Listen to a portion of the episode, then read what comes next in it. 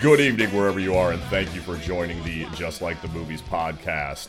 We are doing a movie that I did not realize how long it had been since I'd seen, and I also did not realize how how much I enjoyed it. And uh, I think I said I alluded to that at the end of our last podcast, but we are doing 1984's classic, The Karate Kid. And before we get into any of the meat of that substance, we got to check in with the main man, Johnny. How you doing, man? Wax on, wax off. Wax on, wax off. Um, no, I'm good, man. How are you? What's going on? What's new? It's uh, uh it, it, shitty weather. I'll just say that. It's been icy. It's been sleety. It's been cold as f. I've been, Uh, I've so- been shoveling a I mean- lot of snow. Yes. Did it? Did it help you learn karate by any chance? No. no, it didn't. Shovel sidewalk. you just beat some guy's ass with the motion of shoveling snow. But yeah, my favorite was I decided to be nice to the people in my building, and I, I was like, oh, this walk, the snow is like up to the middle of my calf. I'll I'll shovel this walkway because I don't know when the maintenance people are gonna get around to it. Right when I was almost done, the dude came with the snowblower that could knock that job out in like 90 seconds. I was like, cool. That was a total waste of manual labor. Had a bit of a John Henry situation going on. tried to tried to out shovel the snowblower and then died in the process. Oh, Mike Pateo. what a uh, well, reference. it's all right. You probably have a bigger dong than the guy using the snowblower anyway. All right. Okay. all right. Had to had to get it in early and often. Thanks. Thank you. Thanks for that. Yeah, man, Karate Kid. I I'm with you. I have it. I would, man, maybe 20 years since I actually sat down and watched the first Karate Kid. I'm sure it it. I, it passed by me on TV once in a while, and I check in and see where they're at. But to sit down and watch front to back, I I gotta say maybe you know 20 years. Oh yeah, I mean like I I know if either of us tried to pretend like, whoa, I remember seeing it in the theater. We were two years old. We don't remember. But no, in my house, I remember this mo- one of those movies that was always on, but it was always on. So that means you never saw the beginning of it. So the beginning was almost like watching an all new movie. Like it was kind, it was vaguely familiar. Dude, I felt the same exact way. Yeah. I forgot what the beginning like if you you know sometimes they have like they show a shot from a movie and they're like what movie is this from? I would never guess any of the stuff from the beginning of this movie is Karate Kid. They're showing this industrial park and all these trucks and it's like who knows what they're getting eh, you know into while they're still in New Jersey. Like I, I forgot the entire New Jersey part basically. yeah, because like before traveling to California. Yeah, the first like eight or ten minutes of the movie is is, is basically just like a road trip montage. Shows them going from Yeah. New Jersey to California. Yeah. It's pretty cool. But uh, yeah, ple- real pleasant surprise. Re- I mean, I- I'm gonna we're we're gonna try to you know keep the discussion around just this movie, but I mean, I enjoyed it so much that I I just clean watched the other two movies right after. Like just did Oh, did you? the whole I didn't. trilogy Good in for one you. sitting. Yeah, All right. pretty cool. How did how did it round out for you? I know we're gonna not gonna touch too heavily on the sequels, as you say, but just curious what your thoughts were overall. Um, they, they were really good. I mean, I the third one obviously has its problems, and I was like, I was doing a little research about it about why that was, like why they put the worst love interest in history in it. It was basically because Ralph Macchio had just gotten married, and he didn't want to do like a like a romantic subplot type of thing. Plus, the girl in the movie was like 17, and I think Ralph Macchio was 28 or 29 at the time so he thought that was a little creepy. Uh, a lot of rewrites on the fly. Um, the director told uh, Thomas Ian Griffith that this was like his first major movie. Told him to go real big with his performance, which they kind of retconned in Cobra Kai by saying he was on coke all the time, which I thought was pretty smart. Uh, but I actually really liked that. That Go ahead. Well, I was gonna say the second one is really um, hardly any connectivity to the original because they go to Japan and follow Miyagi's roots and like they kind of do the end of Karate Kid at the beginning of it, and that's pretty much where it separates, right? Yeah, it, but like it, it, it picks up right where it left off. So it's not like a lot of time passes. It's just that Miyagi Right. gets this letter from Okinawa that his dad's dying, and then Daniel because you know to kind of because of like how they that relationship they've built up. He's like, "You're always there for me. I want to be there for you," and he ends up having this really cool experience going to o- Okinawa and stuff. Which when I was a kid, I remember I liked that one the least because it felt the least connected to the to the movies. But then critics thought the third one was too derivative of the first one. So I mean, I guess, I mean, revisiting it, the second one definitely has a lot to offer for sure. Yeah, I never think of the Karate Kid as like a trilogy. I I, I definitely think of it as a movie that has sequels. Um, oh, that's interesting. It's an interesting distinction.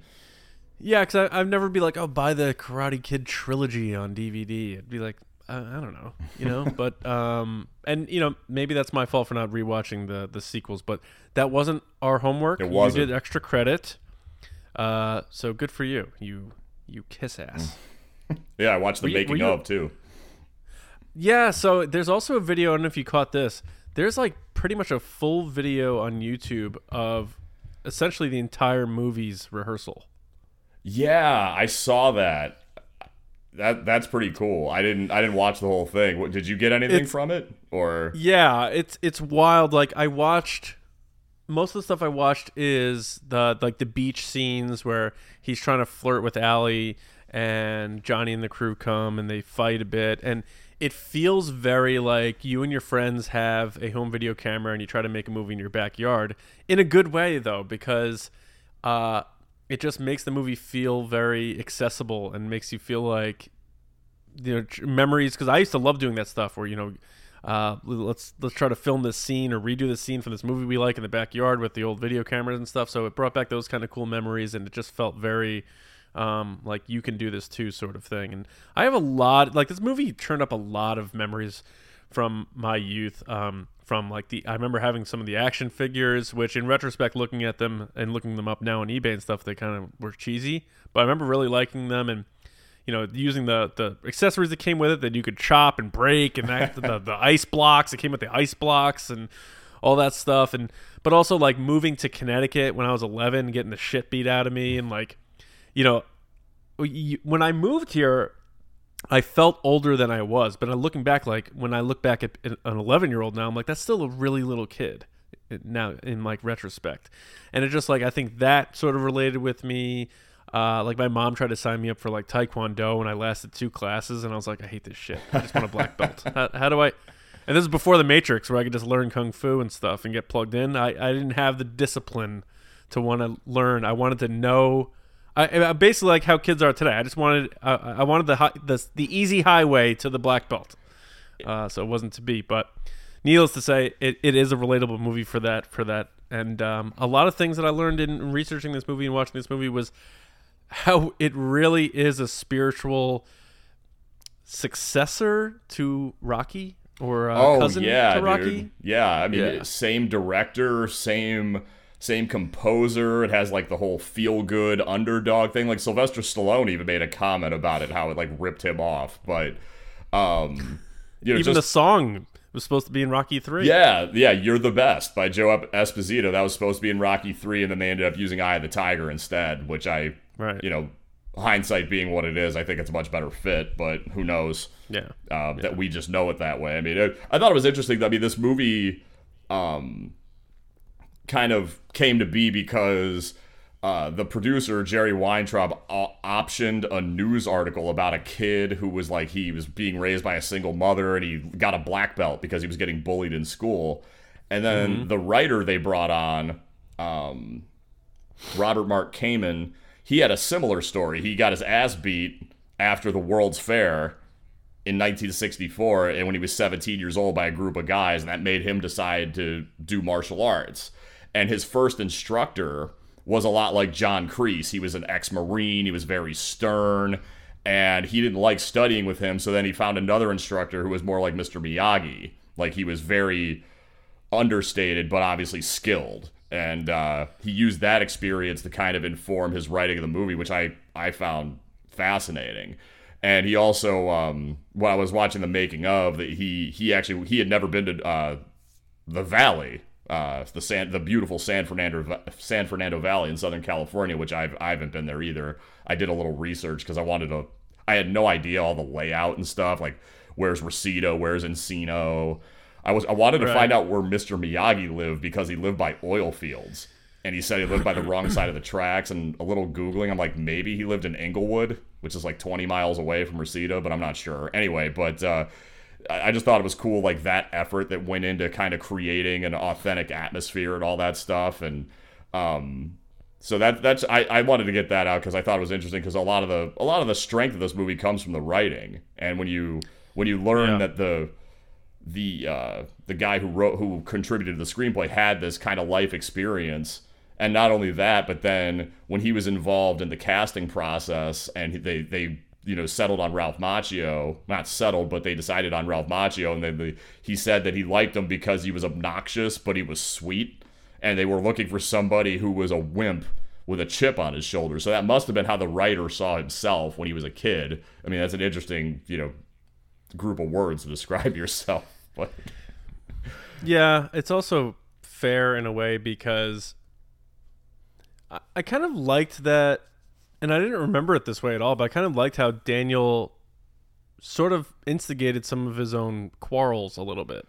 Um, more than I remembered as a kid. I, I just remembered him being straight bullied, and then you know you watch Cobra Kai, which you know will definitely come up several times in this podcast just naturally because it's a white hot show right now and uh, really revisits these characters in a nice way with uh, some very well done nostalgia and fan service, if you will. But uh, they kind of do flip the script on that show, and it does. You do kind of in the rewatch look back and say, like, you know, Daniel was a little bit of a punk, and I know those guys were the bad guys, and he probably was trying to stand up for himself. But I think some of his choices. well let me Uh, ask probably could've went let me way. ask so do you subscribe to the i know how much you love fan theory corner it's one of your favorite places to go do you subscribe to the fan theory that daniel larusso was the bully and john johnny lawrence was just using his martial arts to defend himself and de-escalate No. Oh, okay, yeah. See, to me, that's a bridge too far too. Because like, why? How? Why? The, how do you explain the scene where they just like push him off the side of a ravine, and they don't really Right. care what No. happens to him? No, they they were the aggressors for sure. But uh, some of his ways in getting back at them, like you almost feel like it could have been like, all right, we're done now, and he kept like poking the bear. Yeah, and that Uh, and that's kind of an interesting foible that they carry forward in the show, where you know he's this awesome guy and he's the successful businessman. He's always doing these favors for people, but he's also proud and he's kind of a hothead, and that's stuff that's very Yeah. consistent with him even when he was in high school. Uh, it's Yeah. just it's just amazing. Like when I was watching this, because I I wasn't familiar at all with just how many callbacks they loaded into that show to the movies. And like the Chicago song from Karate Kid 2, the Bananarama song Cruel Summer that was kind of like the theme for season 2.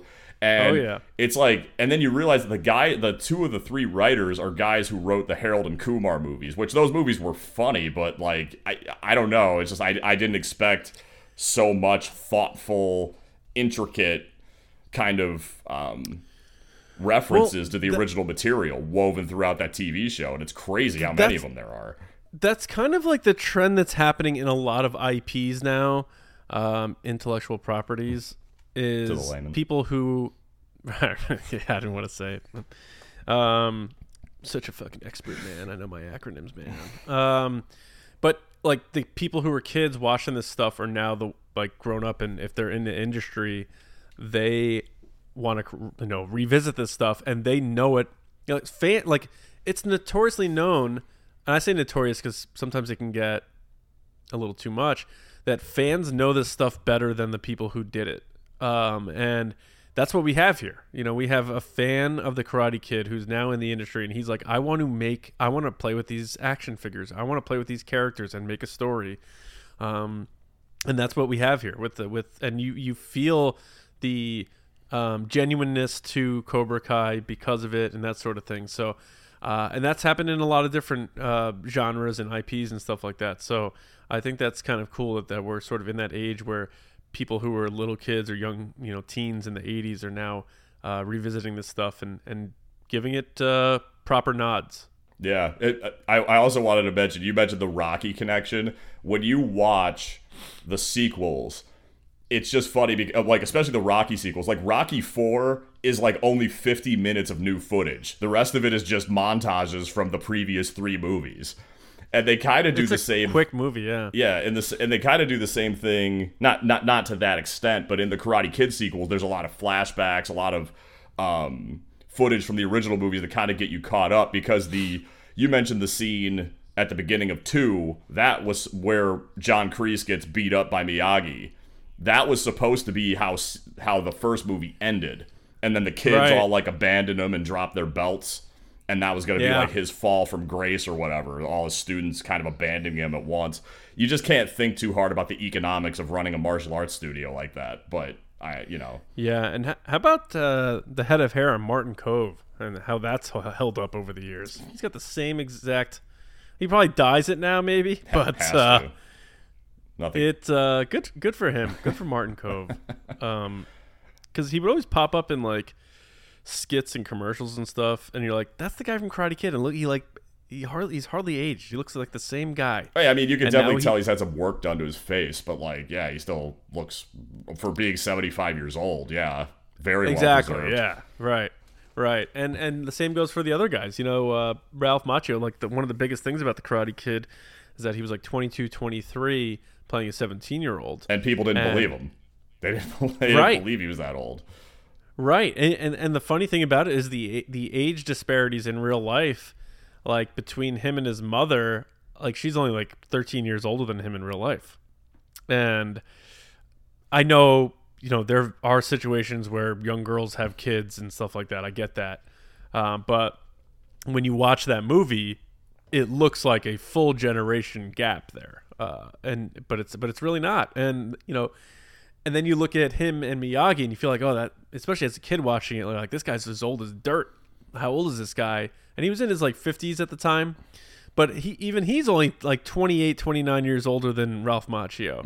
And you just and it's just like he had he had a very young look. He even I, am not even positive. Like he may have been like one of those like really late puberty people because even his voice didn't sound like a man. It was like he seemed like a kid. Yeah. Yeah, real skinny. And then like William Zabka was only 18 when they made this movie. Yeah. He'd done a few commercials or whatever. And then he kind of got typecast as the uh the school bully because he kind of played the same role in Back to School when he was in that with Rodney Dangerfield. Um Right. But uh And then like everybody under the sun was eh, like any 80s actor possible. A young 80s actor was up for this role The- for for Daniel LaRusso. It's it's amazing. Yeah, I did you did you want to run down the whole list because I mean th- I mean some of them were only considered, but I know there were two big names that turned it down. Well, you can say the whole cast of uh, The Outsiders. so you just say that right there. Mm-hmm. Um, so you know, like uh, uh, Tom Cruise, Emilio Estevez, uh, Thomas C. Howell, all those guys. I don't think Swayze. I think he was too old. But um, and then Sean Penn, uh, Tom Cruise. I said right. Uh, I know there's other big ones that I'm missing, but it's really uh, Charlie Sheen. Mm-hmm. Just like dropping a crane kick and saying "winning." That'd be great. That would be fucking great. They should just have Sheen do like a Karate Kid skit. What the hell? Why not? But I don't know- uh, I don't know how I'm it's- missing some. I'm sure. I don't know how his health is these days, man. Oh, because of HIV. it's 2022, bro. Oh, that's right. Yeah, it's, it's finally funny. We'll just make him a quilt or something. He'll be fine. like I saw. I saw. Who did I see next to? Um. Oh, it was at the. It was at the Rams game, NFC Championship. Um. By the way, my apologies for your uh, Chiefs losing. Oh, dude, that was out. that was fucking brutal. The only thing worse than watching them lose was watching Cleveland sports fans bandwagon off the Cincinnati Bengals. That is obnoxious. It's- if that happened, it's- that's a disgrace. It is, That a like rooting for I don't care. Rooting for a division rival because they technically play in the same state as you. It's like Cincinnati is basically Kentucky. Like it's it's barely Ohio. It's four. It's like four and a half hours from here. You're it, it'd be like you rooting for the Eagles for some reason. Oh, sickening. I Just sickening. it- like it- like people wearing brand spanking new like Bengals gear at the bar and like cheering like they've been cheering for him for years. It made me it made me so Oh god. you people don't deserve success. Now I I'll admit I like Joe Burrow, but I'm not Dude, J- sitting here pretending I'm a Bengals fan. Yeah, dude, Joe Burrow's a G, but like I'm not gonna root for him against the Chiefs or even the Browns for that matter. I don't know why people were doing it at the bar I was at. at other Yeah, places. I've no, I'm with you. I've been seeing it with more you and more because I I always have to go out to watch NFL games, and it's like I just don't. I'm like, where did all these Bengals friends come from? Like yeah. I didn't see them Well, last like- year. Uh, it's like all those people that all of a sudden became Tampa Bay Bucks fans that now have to go sell their jerseys on eBay. You know what I'm saying? I didn't think he would hang it up. That was uh that was surprising. I thought he'd play at least one more year. yeah, it's just it's about time. Anyway, Jeez. whoa. Um, yeah, so so my point being, uh, it was Magic Johnson was at SoFi Stadium and he was next to somebody else who doesn't have HIV, and he looked way well more well fed and healthier and stuff. It's just like Freddie Mercury was just two decades behind, man. I don't get it. I I don't get it. I don't get it either. That's Um, But yeah, anyway, back to uh, back to the matters at hand, the Karate Kid film. yeah, the, the two big ones I saw that turned it down were Sean Penn and Charlie Sheen, and then Sean Penn made a comment, and because Sean Penn has that kind of reputation or image, I don't know if this is a dig or not, or him just being so pretentious. He was like, "I think Ralph Macchio is one of the greatest living American actors." It's like, is that is he saying that like being sarcastic? or does he actually mean that because he took some part that he didn't want and did a really good job with it? I don't, I don't know. I don't know. You'd have to check the context on that because I also know Sean Penn is no fan of media or paparazzi. So for all we know, uh, that quote has been twisted and turned and, and put into a context that we don't will never understand. And he he probably doesn't even remember saying it. So even if he could recall it, he wouldn't even know what uh, Tony put that in. But then again, you know, you're talking about something somebody said almost 40 years ago. So, but a lot of people were up for it. That's the bottom. That's the bottom line. And then the other rumor, um, which was confirmed uh, not to be true, was that Chuck Norris was offered the role of John Kreese. He was not never offered the role, but they were looking to him as an option. And he- said, "Had I been offered the role, I probably would have turned it down." Um, which I also find hard to believe because then you look at 1992 and he does that movie Sidekicks with Jonathan Brandis, which is basically just a like a shitty Karate Kid. It's so funny you brought that up because um, Mako, the, I think I'm saying that right. Um, he's no, it's, it's Machio. Machio. no Mako, the guy who pl- he was the guy. He was like the Mr. Miyagi knockoff and Sidekicks. He was Oh, yeah, yeah. he was actually considered to play Mr. Miyagi, but he couldn't do it because he was doing Conan the Destroyer. And Ah, well, there you go. And then the guy, another guy that they really wanted for the Miyagi, they didn't want Pat Morita at all because Pat Morita was like nobody really took him seriously because he came from a comedy background. He was on Happy Days. He was in this really That's it. He was in this really shitty movie with Jay Leno called Collision Course where they both played detectives. And and uh that's the kind of stuff you listen to this podcast for, folks. Uh, but Uh, I, I, uh, yeah, I don't even fucking know what you're talking about, so I have to look that one up. Yeah, yeah. but uh, they brought him in and he um they kind of they kind of softened on him when he because they wanted the, they wanted uh, Toshiro Mifune. And again, I'm probably not saying that right because I'm not a great Japanese speaker, but for people who don't know who he is, he's the lead in basically all the Kurosawa movies that you have to pretend to like because they're so great.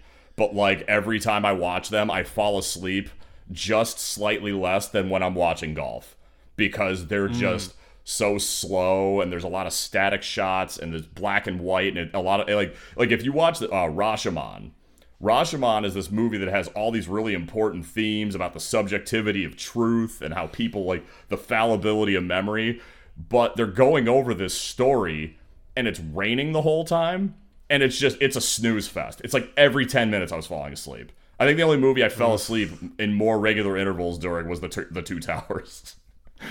but Amen, dude. but anyway, uh, Toshiro Mifune, who if, if you don't know who he is, that's who he is, and he was the like the front runner for this part, but he spoke, to my understanding, very limited English, which doesn't stop people from doing movies like Antonio Banderas. The first movie he was in, Mambo Kings, he didn't speak any English. They wrote out his Right. lines phonetically for him, so it's not like that's a Right. barrier from. And I think even even when he did Philadelphia, he still didn't speak English, but he knew how to memorize his lines in English or whatever. yeah, You know. Yeah, and uh, but he was also very serious, which which was kind of ironic, I guess, because they one of the strikes against Pat Morita was that he was from a comedy background. But then Ralph Macchio said during the making of that a lot of that comedic timing. William Zabka said the same thing. He said that uh, Pat Morita's co- comedic timing actually came in handy a lot of times for some of those exchanges and all that stuff. And then, you know, it's just funny that he was in the role and he he used this he used the uh, dual inspiration of his uncle and his stunt double because Pat Morita didn't know karate. Pretty much all the karate that he does is done by this guy named uh, Fumio Demura, I think. And uh, yes, yeah, and uh, he kind of based his performance and voice off that off those two things. He gave him because Pat Morita speaks perfect English. He doesn't really have an accent or anything, but yeah, he's born in America. Yeah, and uh, I just I thought that was like that, it, you know because I it was like this little man, and yeah. actually the the stunt double they got uh, this uh, Demura guy he was such a badass that the scene where Ralph Macchio's getting beat up by all of them on Halloween, and that was the big scene where Miyagi jumps out and saves him. That was yep. that was his stunt double, and they were complaining because he was hitting them too hard. So they were doing all these takes, right. And and he just said, "If you just let my students do this, we'll do it in one take." And so he just brought his students in, and he was roughing them up in that scene. So was that even uh, even the guys who had martial arts experience, because William Zabka didn't have any martial arts experience. He was a wrestler, but. Uh, right the guy who played Bobby, who was like technically the nice one, I guess, he was the one who told him to stop beating him up, like he had enough. And he's the one, if you watch Cobra Kai, he's the one who ends up being a pastor.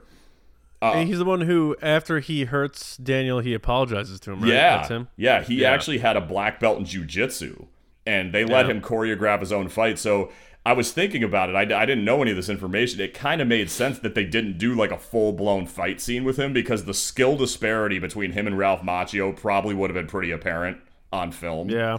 Uh, Chad, Chad McQueen also, who played Dutch, and he's Steve McQueen's only son. He, right. He yeah.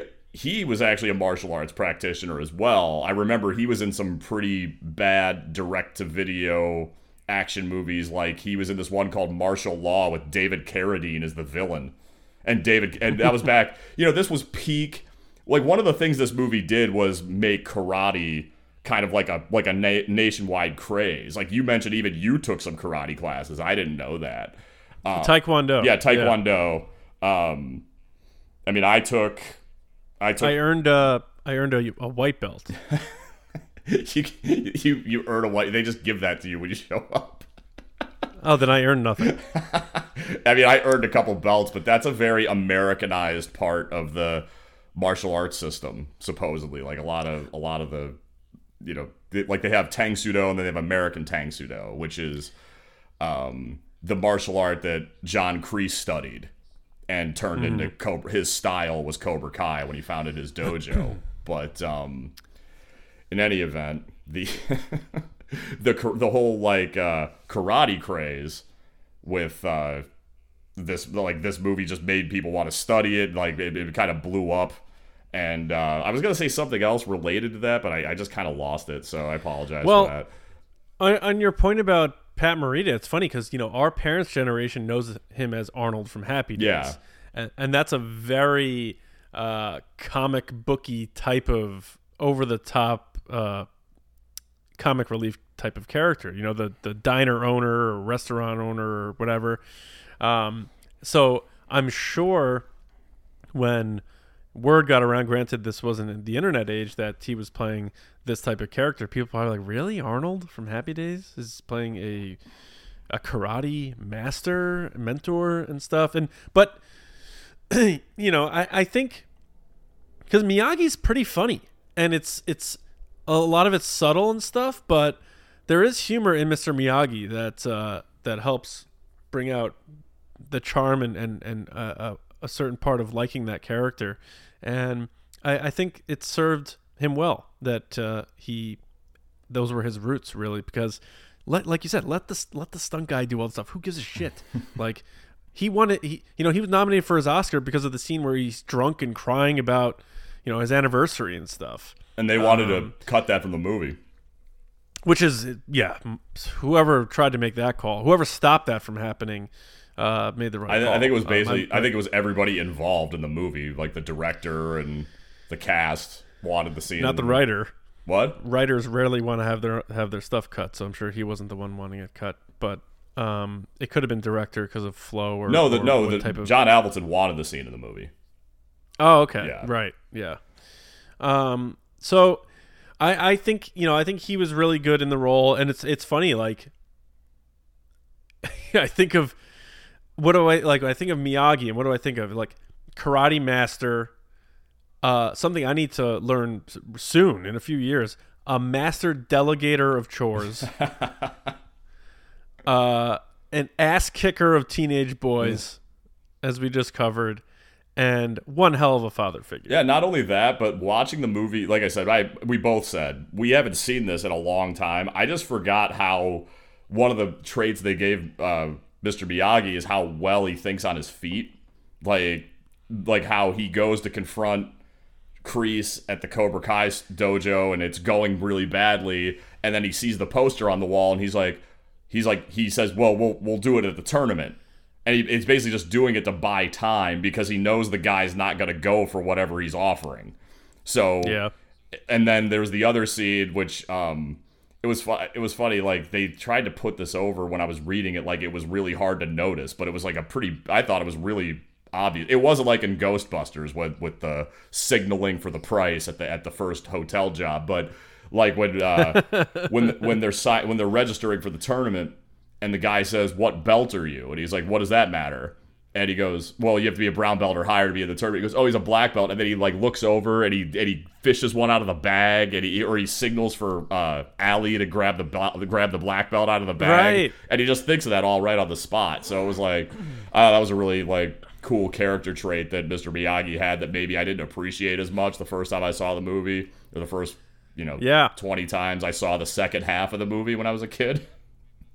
Yeah, and another thing um, that I found out just through research, um, and then noticing again when I went back and watched the scene, is when Daniel's at the Halloween party, dressed as a shower, and he's like, "A friend made it for me." Yeah, Uh, that's from Miyagi. Yeah, it's in the- he- in the you could see it when in he's the making background. the jack o' lanterns, yeah, you see the curtain and all the stuff in the background. He like threw that together for him. Now I don't know if there was a deleted scene where he helped him with that, and you know he's like, "Here, you can go as this; it'll be funny or whatever." But uh, I like that they don't really directly reference it, but if you look close enough, you know exactly who that friend was, and that Daniel wasn't making it up. Uh, that you know Miyagi likely did help him. Yeah, I did. uh, I that. did notice that this time around. That scene where they're talking, and you could see it in the background. I'm like, oh, is that the shower costume? And then like, if you Yeah, think, when he's- if you if you think about it, that's that costume's like goofy as hell. But then you have like a like Oh, a mini makeout station, and it's like Exactly. that was that. And if, when you've got circa 1983 Elizabeth Shue, that's handy. I, I, I couldn't agree more. And- that was a brilliant idea. I don't know if I don't know if Miyagi was thinking that far for Daniel, um, but because it's on the surface, it's it's the most ridiculous costume because of the surface area and you can't see where you're going and stuff like that. Uh, I get the idea that he was trying to hide. I don't know if Miyagi knew that he wanted to hide. I Yeah. don't know about all that. Yeah, that was another But, uh, detail that it wove in it. He said, "I wish I could go. I could be invisible." Right. And And I, I, I do so for our audience. If you're gonna rewatch after, or you did the rewatch and you didn't notice it, it's the you can see it in the scene. I believe when he's showing carving the jack o' lanterns, and he's showing him uh, the jack o' lanterns that he make. You could see the red shower curtain and the pieces of metal and stuff in the background in his shop, um, and maybe in other spots too. But that that spot for sure.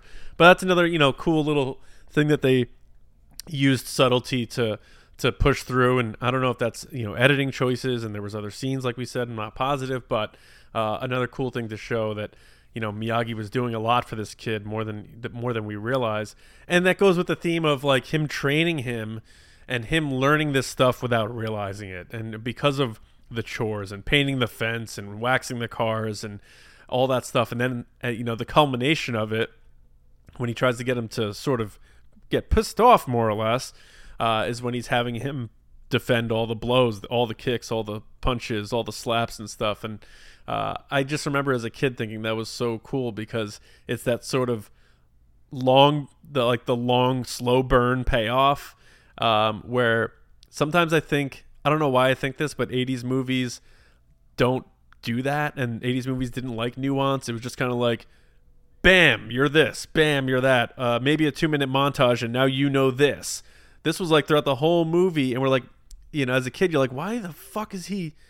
Yeah, I didn't say fuck because I was a kid. I was a good kid, but you're like, why is he having him do this? Why is he having him paint this fence? Why is he having him wax his car? Maybe a smarter little kid was like, I get what he's doing here, but I was like, why isn't he teaching him karate, man? what is going on? Yeah. he's getting his ass kicked left and right. I- I think he the- doesn't need to wax cars. I think for the for the viewer, it was it was also, you know, for me, I'm always like trying to look at how people are trying to take advantage of other people, and there's a lot of you know bad karate instructors out there that don't know what they're doing. You know, the whole Rex Kwon Do thing. And it, it- you know that it- Daniel even says it. He's like, "You got me doing all your chores. You treated me like a slave." like he didn't realize that the whole point was I don't know how Miyagi was taught because it was t- you know passed down from father to son, but maybe it was a similar way like he was doing rudimentary tasks to build not just muscle memory but kind of like Yes, right. endurance like to learn how to de- like manage pain because and also, is isn't a big thing with martial arts like patience? Um, Generally speaking, yeah. true? I mean, I'm not, I'm not. I'm by no means a martial arts expert. I've studied a few disciplines, but never more for more than a year. Yeah, our audience needs to understand that too. That neither one of us are sitting here trying to pretend like we know what the fuck we're talking about. Yeah, I mean, most most of what I know, like that, like what I was trying, when I was stumbling over the names and everything, like most of what I know about Japanese culture, I learned from the movie Rising Sun and an episode of Danger Five. So Well, there you go. this definitely isn't some half-assed Pan Asian culture podcast. So let's get back to talking about the Karate Kid. We have to keep it real. Yeah. So I I think also there's a you know definitely like Yoda Luke Skywalker vibes. Uh he's te- he, you know I think he's having him do those things to see if he has a breaking point or see if he's willing to see things through and uh, you know trust him. I think that's the big thing between Miyagi's trying to earn Daniel's trust and if he buys into his system and say like yeah you're going to do this and now go do this and do that he's testing his patience and for a 17 year old kid that's like an impossible task task that daniel conquered and he probably saw something special in him through that too um, which i think is a, a really big part of the movie and um, once he finally you know th- that culminating point where he's defending again fending off all of the attacks from miyagi he, it clicks in him like, oh my god, I learned this stuff without realizing it, and it's um, like you said through the muscle memory and the repetition and all that, but also earning it through patience and um, you know doing things you don't necessarily want to do. Uh, and uh, I think that's those are like good lessons to sort of pass on to kids who um, could could watch this movie for for generations. Here we are talking about this movie 38 years later um, for a reason. Yeah, and it adds this whole dimension too about how you know they they introduced the fact that Miyagi lost his family, Daniel's father passed away, so they're kind of like fit. filling that role for each other, and it's like it's it's pretty yeah, it's pretty touching at times, like especially like when he gives him the car and like um Oh and yeah, all that stuff. But uh, like one of the, you know, you have to kind of strain, you know, you kind of got to suspend disbelief a little bit because he trains so quickly and he's able to train against these kids who have been practicing for years and um but like one of the things that I I that made it a little more believable to me was the fact you know he'd only been training with Miyagi for like 2 months or something. It was you know the All Valley tournament was like the week before Christmas and this was all started happening around Halloween so it was like a little under 2 months. I think the reading I said said it was like 48 days or 49 days or something. But Mm-hmm. like when they do the t- when he shows up at the tournament, his first live action against an opponent that's not Mr. Miyagi, like he keeps backing away and backing out of the ring, and the ref tells him that he has to like if he you know so it that's a good point. it makes Yeah. sense that he'd be that jittery because he'd never fought an actual opponent before. And also, he gets his ass kicked in the tournament too. Yeah. He doesn't just show up and all of a sudden he's like, you know, cleaning house. Yeah, he had to run the Cobra Kai gauntlet. He had to go through all of them. Yeah, that's the thing. Like they are, they're all. I don't know how the tournament was set up, but those boys were all fresh, and he's like having to fight everybody.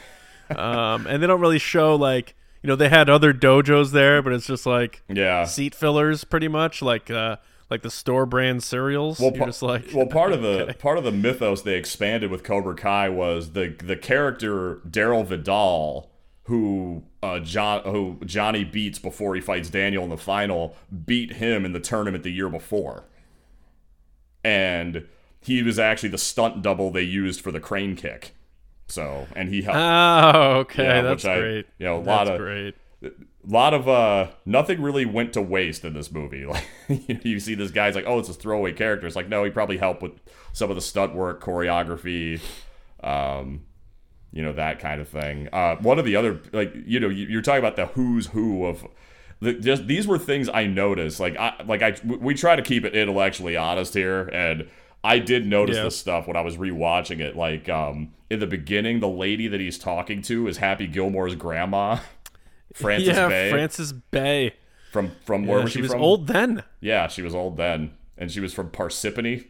Didn't know his uncle Louis, who then Right. was right. used as a plot. She's also the uh, the old lady in Seinfeld. yeah. The, with the bread. Give it up, you old bag. Shut up, you old bag. Oh, that's it. That's it. The Marble Rye episode. Um, for Revenge of the Nerds fans, uh, Larry B. Scott, who played Lamar, was what was the Black Cobra Kai student. I don't think he had any lines, but I definitely noticed him. And then I'm a big fan of Enter the Dragon. I would like to do an Enter the Dragon episode sometime down the road. Uh, I know that movie's kind of at the um, top end of our old range, but um, the ref in the movie was this dude named Pat Johnson. He was a he was a student of Chuck Norris's. He was a Tang Soo Do student of Chuck Norris's, and he was actually the choreographer for this movie and like staged the fights and everything. But I recognized him from Enter the Dragon. He was one of the thugs who confronts uh, John Saxon's character. Like that was his reason to leave where he was. I haven't seen that whole movie. you got to see Enter the Dragon, dude. It's so good. I I know, I know. My dad would always try to get me to watch those. I was too young, and then I think I never revisited them because I thought they were boring when I was little. But I never gave them their fair chance, so I got to go back and check a lot of those out. Yeah, and it's like the thing you mentioned about Chuck Norris, it's because people thought that he was always playing heroes, but he did play villains early in his career. He was in this really terrible movie called Slaughter in San Francisco, where he was a crime boss, and then he was also the bad guy that Bruce Lee. Just that movie's name, you can tell it's a bad movie. Dude, what, hey, what are we gonna what are we gonna call this movie, Tom? You got the full script done. You don't have a title. Uh, how about Slaughter in San Francisco? yeah, dude, and, to, And the Academy Award for Best Picture goes to Slaughter in San Francisco. dude, to compound how much worse it is, like I think Chuck Norris's character in the movie is named Chuck Slaughter or something. It's so. Oh, so it's like a Goodwill Hunting thing where his name is actually the title and it's not uh, the words, the verb. Looks like Jesus Slaughter's in San Francisco. Ba, ba, ba.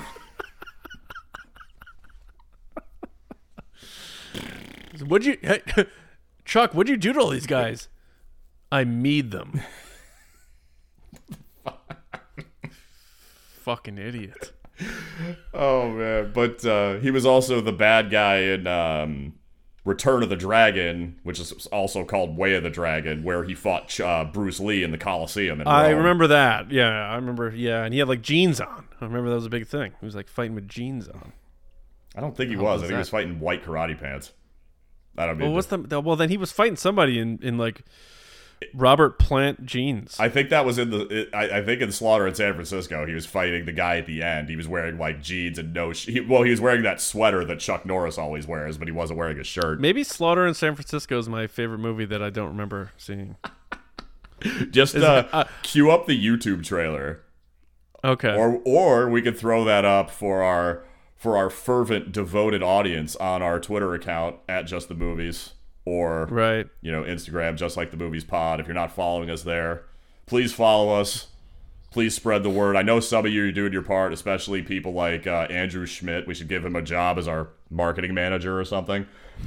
He's always like retweeting us and suggesting us when to random Twitter accounts Yeah, like, there's a bunch. Yeah, so there's a bunch of people that have been doing that on Twitter, and a lot of people interacting uh, with us on Instagram, which is really cool.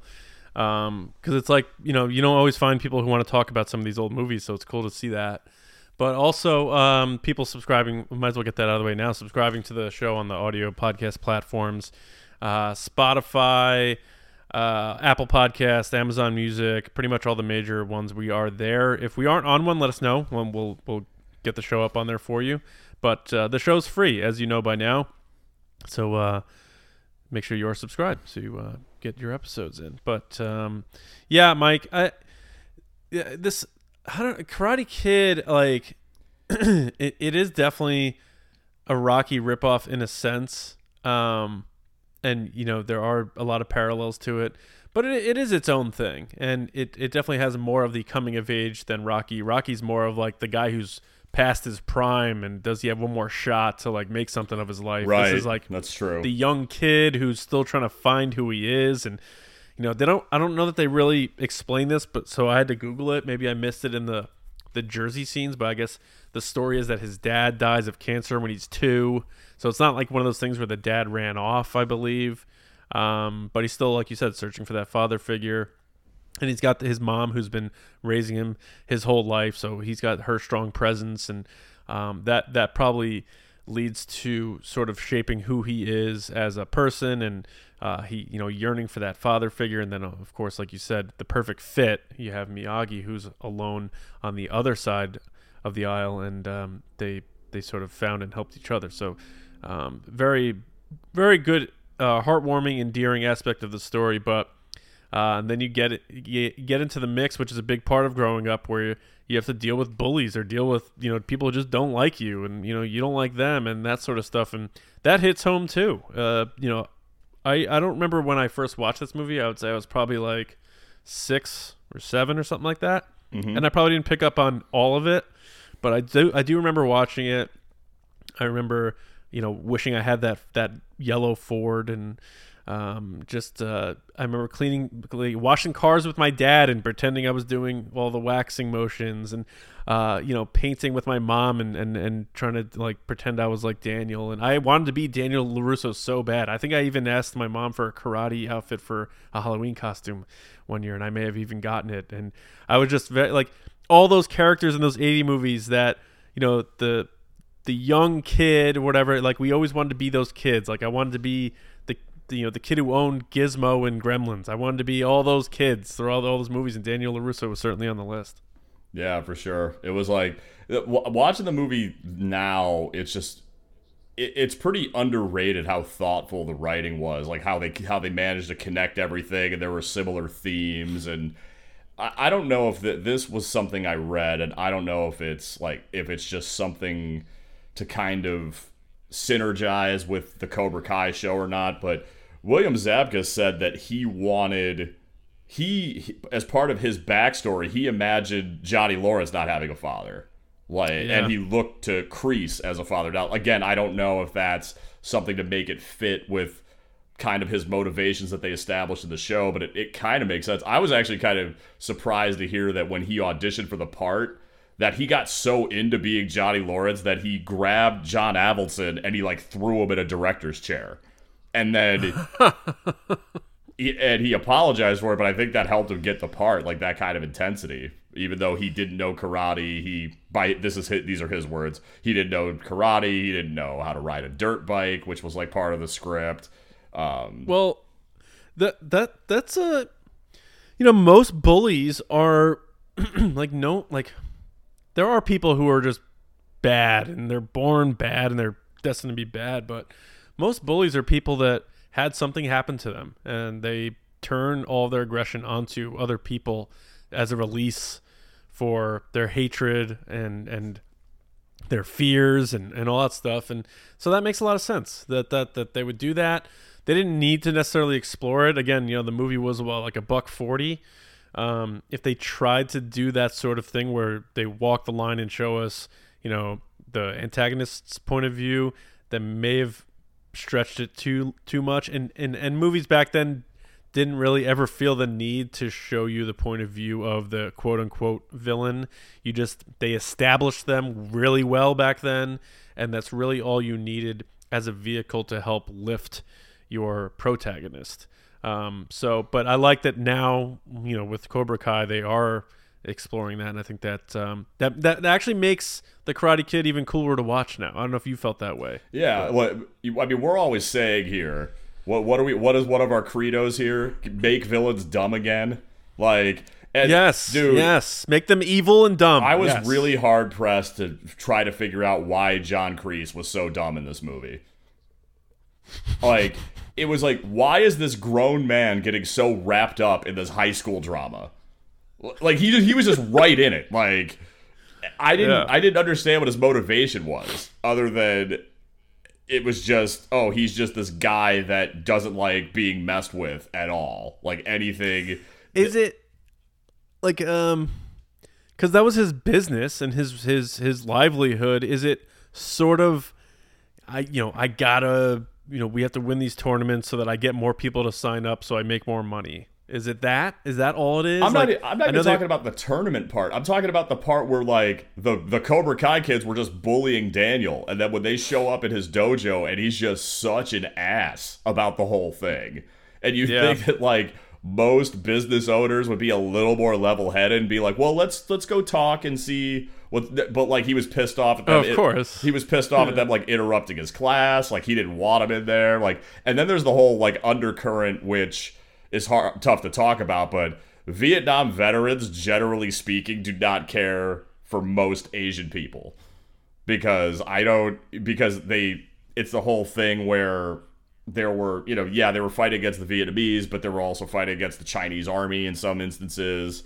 And a lot of times when you're that mired in hate you don't really take the different you don't really take the time to be like well this guy's Japanese not Vietnamese or this guy this guy's from Okinawa he's not Chinese but it didn't really matter to him it was more like Yeah. he just kind of saw an Asian face, and maybe you know, as the show established, that he had all this all this uh, uh, battle stress that he never really properly dealt with, and um, Right.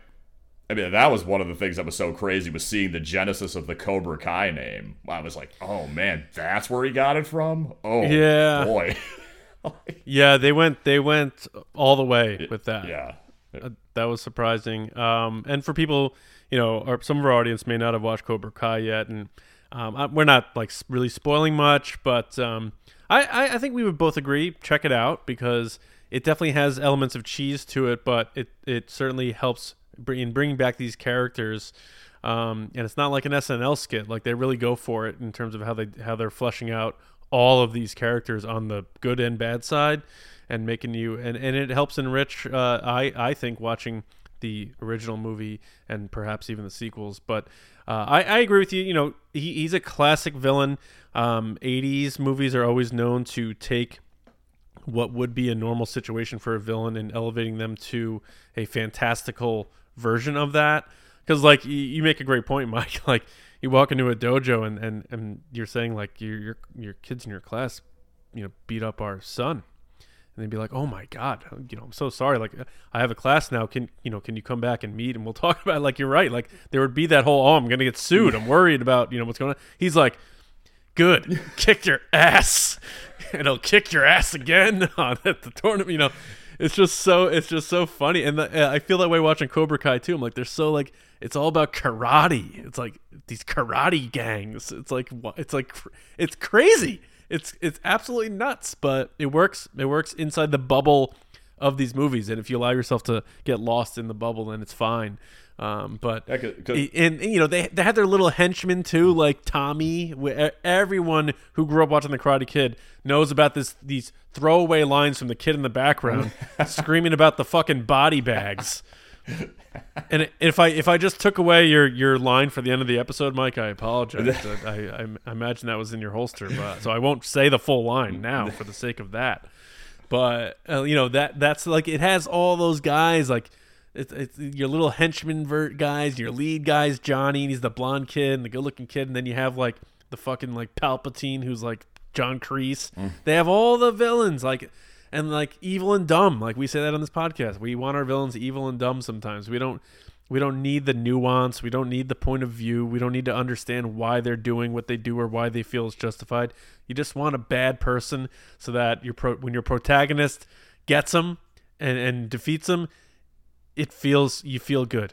You feel like vindicated, you feel victorious, you feel like good won, and that sort of stuff. And this movie absolutely delivers that, especially for us having watched it as as kids. Uh, I mean, who didn't practice the crane kick? I know I definitely did in my living, my parents' living room and stuff. Probably trying to kick a pillow.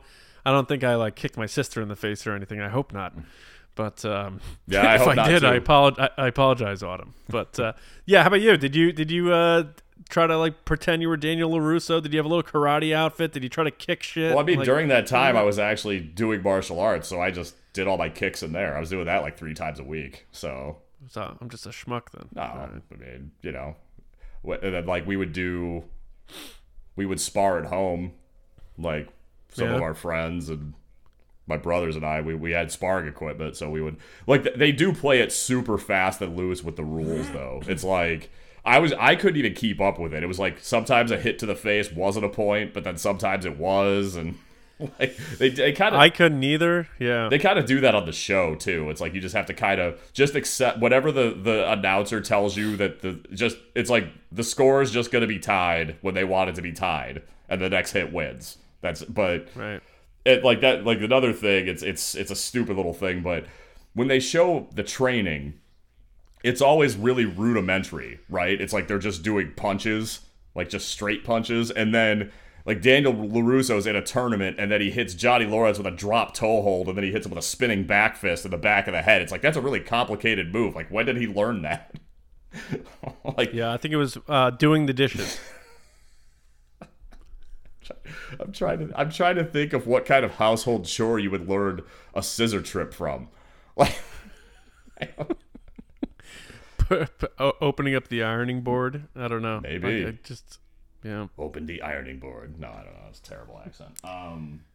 I don't know. We did not talk about young Elizabeth Shue enough. Hoochie mama. boiling the pasta. Yeah, Elizabeth Shue. Uh, yeah, I, I, it's, it's just again, you know, that that brings back memories too, being a little kid and just realizing like, yep, I like that. I don't know what is going on here, but I'm, I'm all in on that. Do you And, think? Uh, do you think it would have been the same if Helen Hunt or Demi Moore were in that role? Um, I think it would have been better if it was Demi Moore. Worse if it was Helen Hunt. No, interesting. I, I like Elizabeth Shue right where she is, and the way she portrayed the character, just loving the sausage, because who doesn't, right? Um, there there was that scene where she did that little back handspring. I was like, oh, oh god. she was, um, she was, And she was like a, a good soccer player, right? Wasn't that her whole thing? she- That's why they had her playing soccer. she was a soccer player, and then she went into gymnastics. Yeah, just to you know complete that whole. I think she she left Harvard to film this. Yeah, something? she Like, was studying uh, at Harvard, and that's why she wasn't in the sequel because she didn't want to drop. She didn't want to like leave school again. but then she's like, "Oh, Back to the Future? Eh, fuck Harvard." I guess. I guess so. I mean, she. uh It's just fun. I didn't I, like because she has that just that typical Valley girl accent. So like she doesn't. You know, not to, you know, some people just don't sound like they're intelligent, but she was smart enough to go to Harvard, which I just, it's like you can't judge a book by its cover, I guess. Yeah. Like, but yeah, I got, I have to watch Leaving Las Vegas again. I think. you, oh, you don't. Are we sure? Uh, I just I think that movie's really overrated. I don't know. All right, I'll, I'll, I'll watch Cocktail then. How's that? Nice. All right, I haven't seen that one in a hot minute. It's a good one. When was the last time Bryan Brown was in something? Uh, man, um, you got me, man. He was was he in the, he was in some movie where they wouldn't insure him because he was always doing stupid stuff. He was like the CEO of a company. He was like he was like Oh, loosely that was placed along. on- Along came Polly. Yeah, oh, along yeah, thank you. I thought that was it. Yeah. Yeah, he, yeah, he played Leland. That's right. But that was like 18 years ago. Yeah. Yeah, that was Nah, I mean Philip Seymour Hoffman's been dead for like 10. which is just still still sucks. Yeah, I'll tell you what too. I mean, like watching this and watching Cobra Kai, it was totally different because you know Pat Morita died back in like 05. but for some Yeah. reason him being dead makes everything more like it just hits a little harder. Like all his little lessons and even especially on Cobra Kai where they're doing the flashbacks and you can tell that. I mean, in the mythos of the show, he died a little more recently, but it's like it's still like Daniel's not really over it. No, yeah, and he, yeah, he honors him in such a way you can just tell, and they do such a good job with that. You almost, it's almost like um, Macchio tries to channel the teenage version of himself, uh, or well, early twenties version of himself, like the Daniel that we meet in this movie. He almost like has that because sometimes when you think back on things, especially whether it's a thing or a person or event that you never re-engaged with in reality for a long time your mind goes back to how it was programmed then that's when because that's when you recorded that memory Mm-hmm. so it's you know that's why nostalgia is a thing that's why you know these shows that hit you with nostalgia and stuff it tr- genuinely triggers something in your brain that takes you back to a simpler time for yourself. Um, and i i i believe that to be 100% true. And that's why like when people go to disney they're like i feel like a kid again. It's like you goddamn right you do because when you smell the pirates of the caribbean ride or the popcorn down main street or anything you're six again and you don't have bills. And it's a good it's a it's a good fucking feeling. I know i always say that because we all have bills so it's a relatable thing but um I, I do like you know seeing him reflect on uh, Miyagi in the show, and it is. You're right. I agree with you 100 percent that the, you, you feel it. There's there's a huge thing missing there, uh, but there's nothing they can do about it. Um, so they try to handle it as best they could. But uh, his his presence throughout all the Karate Kid movies is great. Um, but you know, just being that we're focusing on this first movie, I love everything about Miyagi from his like sort of um stoic strong calm presence but also his sense of humor his compassion for daniel his um, willingness to let daniel dislike him knowing that the lesson had to be a long lesson uh, is probably a challenging thing because at the same time you know this guy's a loner How- you know what's he in his in the movie i don't know how old he's supposed to be i assume relatively close to his age which is like mid to late 50s Well, I mean, he fought in World Um, War II, so he would have had to have been at least fifty. Like he would have been at least in his late fifties. Yeah, so we'll say late 50s or whatever. He's 60s. he's alone. He's sort of a, a maintenance janitor type guy. Uh, he finally finds this kid that wants that's interested in him uh, as a mentor and that sort of thing. There has to be some sort of fears of like turning this kid away, uh, but he's stuck stuck with it, and um, it all winds up working out. That they don't really have a big falling out. You know, like you know, in a lot of these movies, they have like, ah, screw you, I'm gonna go try it my own way and stuff. They they touch on that a little bit, nothing too big.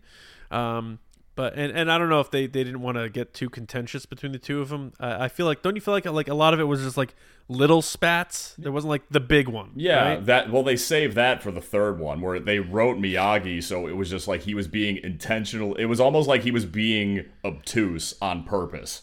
Like it, it seemed like a lot of the, the the drama between him and Daniel was really manufactured in that movie to separate them to drive the plot forward. Like in this movie, it was it was a little more. Yeah, you know, like when you're a kid, especially when you're a you're a, you're a teenage kid and you're just and you're a hot-headed teenage kid. Like y- even if you have this kind of magnanimous father figure in your life, you're probably gonna have disagreements with him. yeah. I mean, if, if it was portrayed as this totally rose-colored glasses thing where everything was great, I don't think it would have been that realistic. I mean, we already had to kind of suspend disbelief for some of the things that happened in this movie, but but, but not too much. But I mean. No, it, it's it's pretty grounded, I would think. Aside from, like you said, maybe the the quick path to karate excellence. unless unless Miyagi karate is that potent. Like they always Yeah. I mean, you mentioned Star Wars, and I know you know Star Wars is your thing, so I we we try not to do it too much on this show. But there's like this weird thing, and I don't know when it started or whatever, but there was this weird thing where they tried to rationalize, they tried to like create different lightsaber styles to try to explain different characters and how they fight. And for some reason, when I was all the talk about Miyagi karate being defensive, like that popped into my head about how supposedly that's how Obi Wan fights. Like it's all defense.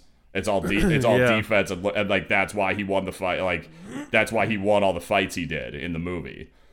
And then, uh, but I only brought that up because it's like maybe because the Cobra Kai karate was just such a it was just such an opposite style Bingo. to the Miyagi family karate that it was like almost the perfect antidote even though it was like they were good fighters it's not like they were bad fighters Right. it was like when they did the same thing in both movies it was like Daniel would be or not both movies but in 1 and 3 like Daniel would do some technique and these experienced fighters would look at him like they like he was crazy and they had no idea how to move on him. And that's like how like when you watch the crane kick scene at the end and it, it's got that perfect music going in the background it's building up to that crescendo and you see like like johnny's confused and he doesn't know what to do because he's standing there on one leg and, and Kreese is like finish him! And he and he and he Yeah. advances and he just gets kicked in the face. Yeah, and you know, it's um I think it's also it has to be a narrative uh, choice made on purpose because if Miyagi's style was the same as Cobra Kai's, which is, you know, attacking and striking and stuff, then they're no different. It's just like I'm teaching you to attack someone. Um, I think they had to do that to show that it's we're not fighting because we want to, we're fighting because we have to, and I think that helps separate. Again, and aside from the personalities and the other human elements of it, that's an, another sort of fork in the road. And you know, Cobra Kai does it this way, and you know, we do it this way. And it doesn't mean, as they show in Cobra Kai, the show, it doesn't mean mine's necessarily better than yours, but this is why we learn this way and stuff like that. Um, uh, another thing to point out, you talk about the music at the end there. Again, a lot of parallels to the end of you know the Rocky fight. Like you're gonna do it, and they're fighting the punches, the the horns slow down and stuff. And it's because the same guy, Bill Conti, did the music for Rocky. It did the music for Karate Kid. So it, it's kind of like how my New York Giants are fleecing the entire Buffalo Bills coaching staff uh, because it works. Um, it's like Karate Kid was like, we're Rocky was low budget and very successful because people related to it. We are not going to have any shame and we're going to get as close to that as we possibly can in every way possible. And from directing to music to the story, the underdog story, uh, all of that. It's a very, it's a cousin to Rocky without question. Um, whether you know that makes Stallone upset or not, um, it's just, it's just true. And you know, eight, eight years after Rocky came out, and this was still during, you know, the Rocky sequels being made and that sort of stuff. Um, but so many similarities there, and I did not know until the rewatch and looking deeper into this movie that um, Bill Conti was the composer for both the Karate Kid and the Rocky movies. yeah So- john Avildsen directed it too we, i think we covered that already but um Yeah, yeah, exactly. So it's it's it's pretty pretty wild how how much closer it is than I thought. Because the first thing I always do with the movies, Mike, is rewatch them, and then I start getting into some more research to see what else I can fill in for my knowledge of it. And when I was rewatching, I'm like, this is, I'm like, I can't believe how much this is like fucking Rocky. Not knowing that it was the same director or same music. And, you know, music is a big deal in movies. You know, it, it is to me. Music affects me in movies more than the average person, I think. Because you can take an average movie and give it great music and it'll have a bigger impact on me. That's just how I've always been. I think subconsciously, as we watch Karate Kid, there's a lot of similar, you know, every composer has their own style, uh, whether it's on purpose or not. There's just inherent traits that they do, a lot of t- patterns and that sort of stuff. There's certain cadence and slowdowns and speed ups that Bill Conti does that you can be like, wow, when I listen to that, I'm sure the YouTube video maybe that compares stuff from Rocky to the Karate Kid, like it, it maybe like subconsciously makes you think of stuff from Rocky, and and you apply it to to this movie. So it's pretty cool. Yeah, and it, it also it, during the um, the making of documentary, they talked about the scene where you know Daniel got basically his leg taken out, and he's in the back, and he doesn't want to continue, and he wants to quit, but then he he doesn't want to quit because he's like he doesn't think he can go on, but he also doesn't want these guys to get the best of him. So that Miyagi does that thing where he claps his hands together, rubs his hands together for heat, and the cast even talked about how on paper that's pretty stupid like but when you combine it with their acting and the music like all of a sudden it becomes a moment Like something that that reads really dumb on a page becomes a moment when you combine it with performance Yeah. and music. And then like yeah, they did do they did take the piss out of it at the end of season 1 of Cobra Kai, which I thought was funny. Where Dan, Did they? yeah, because Robbie gets hurt when he when he's fighting. He gets his shoulder kicked, and he and uh, and and Daniel comes back there and like is trying to give him a pep talk, and he's like, "My yeah, my shoulder's really hurt. I don't think I could go on." So then uh, Daniel like claps his hands together, rubs them, and then he just goes, "Medic." he- Oh, does he? Yeah. Oh, that's amazing. I mean that movie that that show so does all this kind of stuff where it's like it's it's not disrespectful, but it's like they do these callbacks that are more realistic, and I guess you could call Yeah. them meta. I don't know. Well, then also like when you watch a movie like Karate Kid, maybe more so in rewatches than your first watch of it, but like when you get you're that far into the movie where like you're 95% through and you get to that scene, if you're bought in on that movie and you're rooting for it in a sense where you're going to like you'll you'll you'll sort of dismiss the things that are kind of ridiculous because you like it so much and you'll just root for it in a way. Like that's how I am anyway when I watch these movies. Like if I see like nitpicks, you know what I'm saying? Like if there's a movie I love, I wouldn't be like, "Oh, that fucking scene just took me right out of the movie." I'd just be like, "Yeah, it happened. Who gives a shit?" you know? Like i- think at that point in the movie, it's like one of those things where if you're bought in on this story and these characters and this this movie, then like you're not you're not gonna be like, "Oh my god, this is so stupid." But you can also, like you say, poke some fun at it um, without taking it too seriously. Yeah, like the Karate Kid movies. Like we were, you were talking about how this doesn't do the whole give the villain's perspective because that's kind of a modern sensibility. I would say that's something Yeah. that's come up more, probably not even in the last decade, like five, last five or six years. Because I like I, I was two, 2010s through yeah, now, like because yeah. the first big project I remember where they did that, and this doesn't mean it was the first one, but the, the first one I remember was when they did that Maleficent movie with Angelina Jolie. It's like, oh, we have to do, we have to make the evil stepmother from was it Snow White? Or yeah, we have to make her, we have to show it from her point of view, like why she's evil and she actually has motivations and all that stuff, and you know, Yeah. so when you so the the Karo- the Karate Kid movies and the whole Cobra Kai unit, they're all part of the quote unquote Miyagi verse. I found out that's a term that exists, but um, so thankfully it excludes the uh, abortion with Jaden Smith in it, um, that I never saw because why would I? But I did you see that? yeah, the, it, yeah. well, no, I did not see that. But um, didn't they like not even use karate in that movie? It was like kung fu. I'm not sure, man. I don't. I don't know. I, I I heard that was a big complaint of it. Um, I just had no interest. I, you know, sometimes you know, remake comes around, you're like, I'll check it out. That one, I had zero. Yeah, apparently Will Smith and Jada Pinkett Smith don't have enough money, so their kids have to do movies too. I, I don't. Don't they partially produce Cobra Kai or something like that? Or Will Smith does? Oh, I don't know. I don't. I don't think so. I hope not. Anyway, but anyway, the whole reason I brought up the two, the two different styles was because you have a lot less subtlety in this how the villains are portrayed, which I, I think serves the movie a little better. But then in Cobra Kai, it does get interesting to see ki like kind of that other side of it. But you can see the validity to both how there was just simpler times back then. Like even with the interaction with that Daniel has with his neighbor when he first meets him.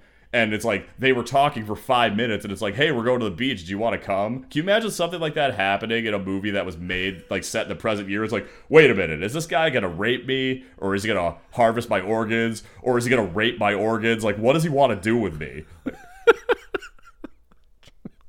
so, like, you know, you get the cha- the changing of the times, so to speak. Like, you know, I, I would, you know, it, one of the things that was interesting about the John Kreese performance that I read was that Martin Kove was so, like he was getting jerked around a lot. I guess like they were t- they would tell him that his audition was going to be at this time, and then they would push it a week.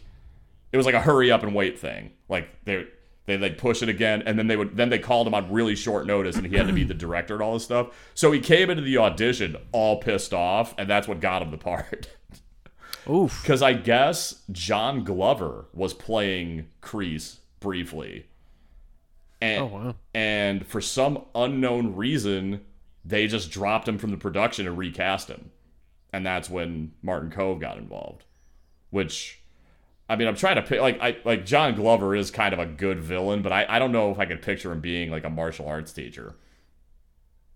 Uh, no, I'm sort of looking at his filmography now, and I don't see anything that would ring that bell for me. Um, yeah, I mean, he was the he was a really good bad guy in Payback, and the, but he was also in that Batman and Robin. Like he's always been like kind of a like a secondary or tertiary villain. That's all I remember him as. In movies. yeah, yeah. I see that. I- right. There's something I'm missing though because I, I I think there's some audience like he was on something where he got like a pretty significant cult audience. It was like when Ray Wise was on that show Reaper, I think. And like no one knew who Ray Wise was except when he was Leon Nash in RoboCop, obviously.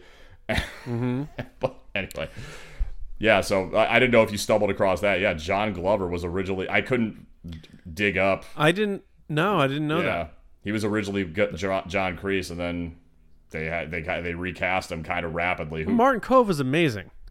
yeah, he really was like that whole, just that whole like Tom Hardy kind of owes Martin Kove a little for his portrayal of Bane, always holding his I- vest. Yeah, I, I, I got you. I got you. I like that. I like that. Yeah, just like how he gets in their face and uh, his intensity, and he's very intimidating in that sense. Um, I, I, he was. I thought he was great. Like even it even holds up. Like sometimes, you know, you, you go back and watch these old movies where you think they're these massively intimidating villains and stuff, and and they wind up being like Bennett in Commando, and you're just like, oh god, chainmail, really, dude? Jeez. Dude, the funny thing about Vernon Wells was he was actually he was actually in the special forces of the Australian military. So, That's he- fine. but Just by the, doesn't translate. but by the, yeah, it did because like by the time he did Commando, he was like 50 pounds overweight. He's dressed up like he was going to some like fetish bar at like a like a he was going to like a leather bar for like a fetish party. He had, even had like a choke chain. I read this really funny thing on this one website. It said something about how the entire like West Hollywood should just be renamed Bennett because of how he dressed that movie. By the way, um, a little brief research. Will Smith is an executive producer of Cobra Kai because they had to get the rights from him because he, I guess, purchased the intellectual property rights in order to make their version of Karate Kid in 2010. That's, mm, I, I I just don't like that for some reason. I don't know if it's based on anything rational, but I don't I don't I don't. I don't care I for don't it. either. Because to me, it's it's like it's like when the rich dad buys his son like a country or something like, and it he's like, Dad, I want to be, I want to be, I want to be the Karate Kid. It's like, all right, son, we'll just buy the Karate Kid. Yeah, we, we'll we won't just make a similar movie with Jackie Chan in it and just call it something else. No, it has to be the Karate Kid. Even though it was like I think it was set in China, wasn't it? I don't know. I didn't watch it. But I mean, the Karate Kid franchise was already kind of going off the rails when they did the one with Hilary Swank in it, and then oh right, right, yep. I don't- yep, I yep. The remember next seeing- Karate Kid. yeah, I remember seeing that when I was a kid, but I remember very little about it. Is she still too big of a talent to show up in Cobra Kai? Because that's another one of those names people think they're going to bring her in. Um, among others, like they're, they're like, "Where's Dutch?" And I think they said something about like Dutch is in prison. Yeah, they they played up the whole delinquent angle. I think that's just because Chad McQueen isn't really interested in doing it, or I I don't know because, um, I don't know if they would bring her back. I'm I'm more curious to see if they ever bring Mike Barnes back. He was the guy they brought in to fight him in three, because they brought Terry Silver Oh, back, okay. Yeah, true. who was true. he was like really. It was like I thought that was a pretty unappreciated character from the Karate Kid franchise because Ready for me to blow our audience's mind about that guy? What's up? He's from he's from your favorite city. No, is he from Hartford? He's from Hartford, yeah. he is five months younger than Ralph Macchio. Yeah. Yep. That's fucking crazy. Yeah, and the way I mean like but when you're six five and you like people just think you're older. Like I read that somewhere. Like people just thought he was older than him because he was just so much bigger than him. Yeah, and he just looked like a grown man. Where Ralph Macchio always had that kind of sort of like boyish kid look to him. And but so for yeah, so I know you know we're supposed to be talking about the first Karate Kid, but the the ponytailed villain in Karate Kid Three, who has come back for Cobra Kai, that guy, as you're picturing him in your mind, you remember seeing Karate Kid Three. You're like, oh yeah, it's okay, I guess. That guy is younger than Ralph Macchio. Let that sink in, folks. Crazy. Yeah, That's crazy. that is crazy. Almost as crazy as him Also- being from Hartford. fucking Hartford. You'll always you'll find every way to possibly bring up Hartford. It's, it's The only way it would be better is if somehow they've managed a way to work Hartford into the Goldmember. That would have been incredible. I would have brought that scene up every chance I got until you terminated our friendship. oh, people who are intolerant of other people's city of origins and Hartford. Oh, jeez. And it's not that you know it was more of a bit shitting on Hartford, but I remember n- so not wanting to go to Hartford so bad that I shit on it harder to deter you guys from wanting to go to Hartford.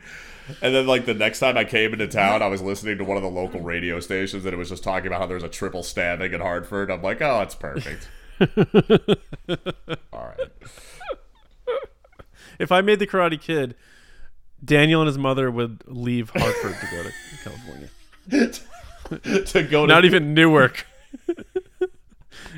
Newark is better than Hartford for some reason. Would they still This- would they still go to the San Fernando Valley or would they have been priced out of there by this point? That's a good point. Probably priced out. You'd have to send them to you'd probably have to send them to some other like some other sun drenched place that's a little more budget friendly. Probably like the almost the whole West Coast is out now. Yeah, Austin, Texas would probably happen. Uh, yeah, Austin, maybe uh maybe Fort Lauderdale. Don't- Yeah, Nashville. I don't know. Um, but uh, yeah, like, get, getting back on on the the track here. Um, are, are there any scenes that um, when you like so? Well, first of all, when you rewatched in general, did you feel um any different about the movie? Oh, I, I felt a lot different, man. Like I like some of the stuff I already outlined, so I won't be as long winded about it as usual. But In um, general, yeah. what? In general. So Oh yeah, like just the stuff with Mr. Miyagi, like the like his like uh, him offering his advice and like that just hit me a little different. Being older and you know, uh, Did you know that he was nominated for an Oscar? Because I didn't. um, I didn't until I was reading up for this. I mean, he didn't win. Isn't that fucking cool? It is very cool.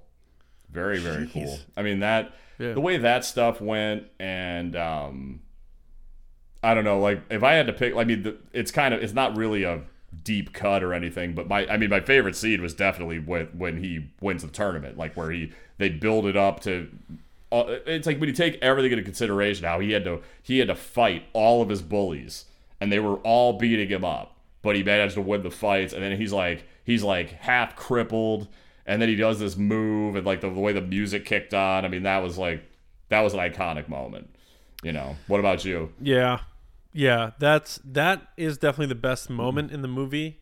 Um, again, the music swells and e- everything is perfect in that final moment.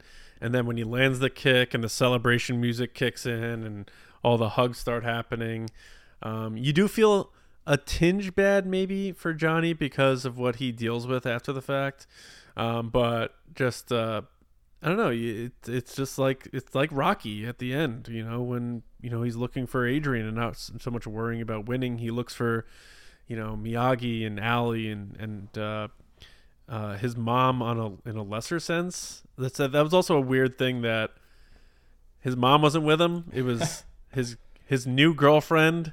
Uh, which I guess you know, if a kid had to pick, you know, mom, I don't want you coming to this. I don't want to be embarrassed. i think she shows up I get- later but it was that I was think al- she does. Yeah, that was always like kind think- of a yeah. running in joke in the karate kid movies like they found some excuse for his mom not to be in the movie like in karate kid 3 it was because her, his uncle louis got sick and she had to go back to new jersey and then i can't Yeah, yeah. I can't remember what it was for two. I think in two. No, I think that was in two. I can't remember what it was in three. But they always came up with some excuse so she didn't have to be in the movie, so he could just hang Yeah. out with Mr. Miyagi all summer. Right. So yeah, it's funny because you, like when you look at the movie, like you zoom out and look at the movie on a small sense, you feel like she's really in the first half of the movie and almost like invisible for the second half. Yeah. And like because Miyagi's presence takes over, and maybe they were trying to really thin this movie out and um, say like, well, if we're gonna beef up Miyagi's presence as the parent figure here,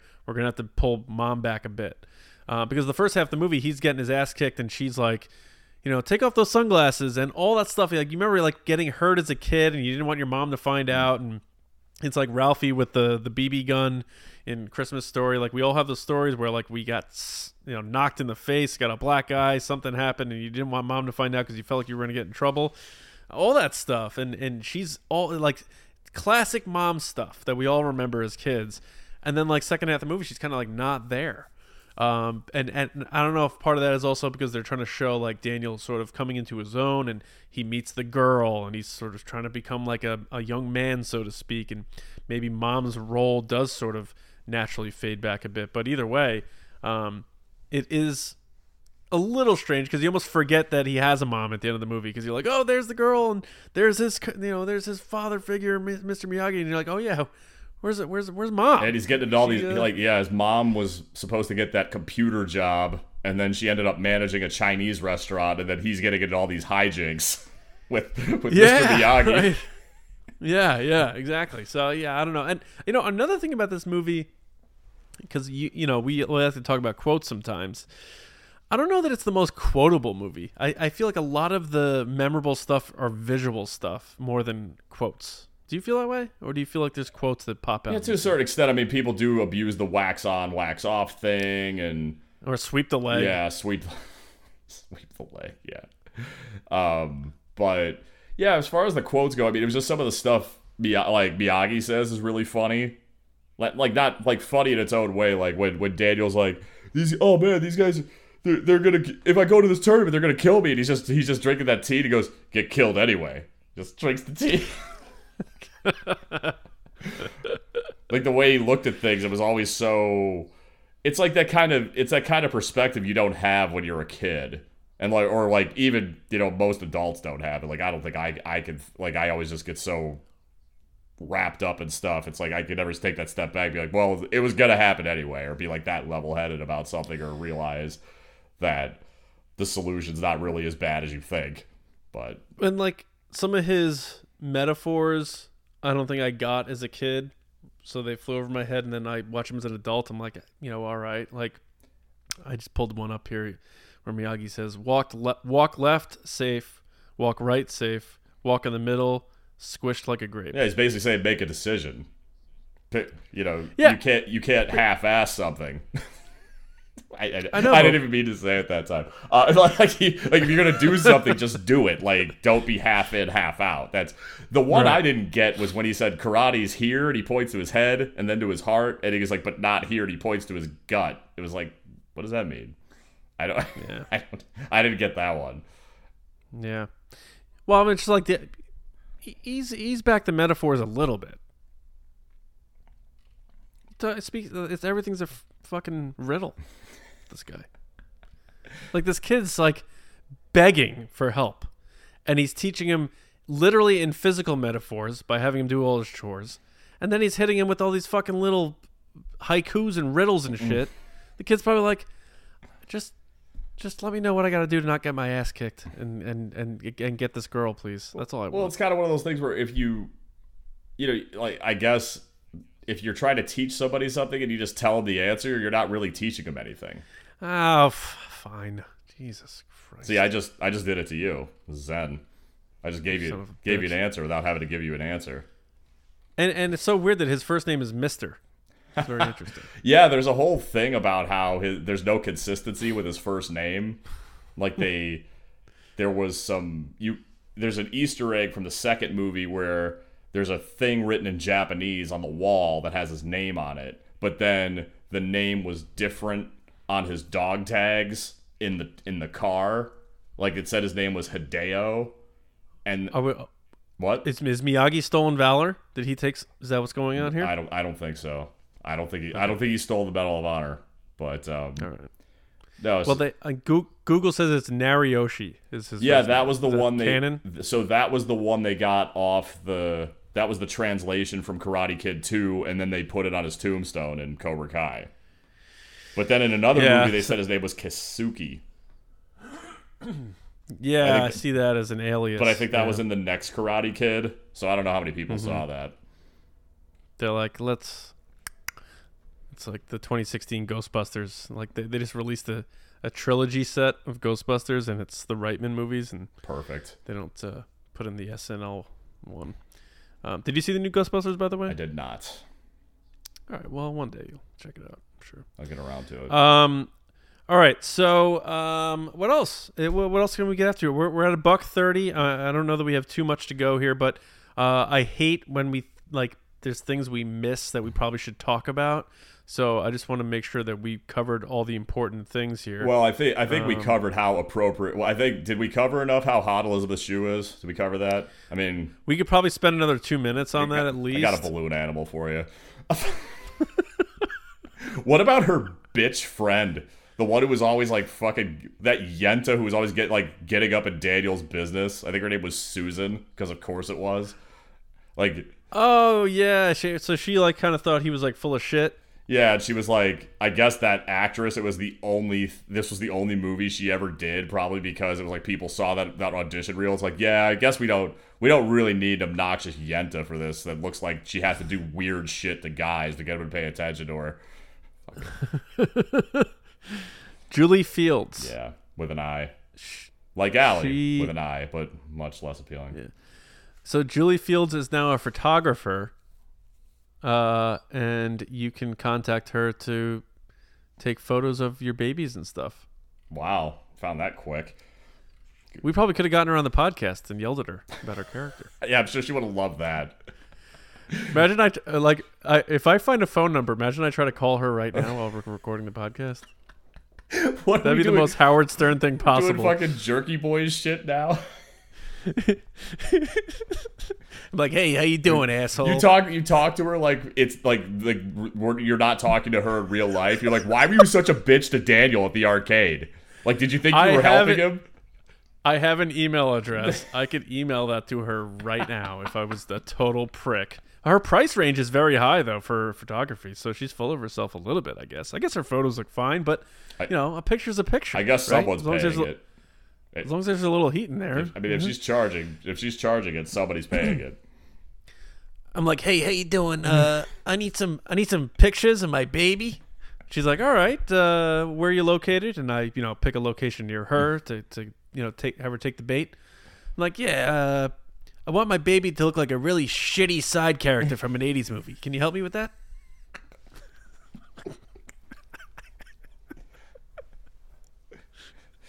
Just this friend who's like a real busybody can never keep her mouth shut, like ever. you think you can figure that out for me? She's like, fucking asshole.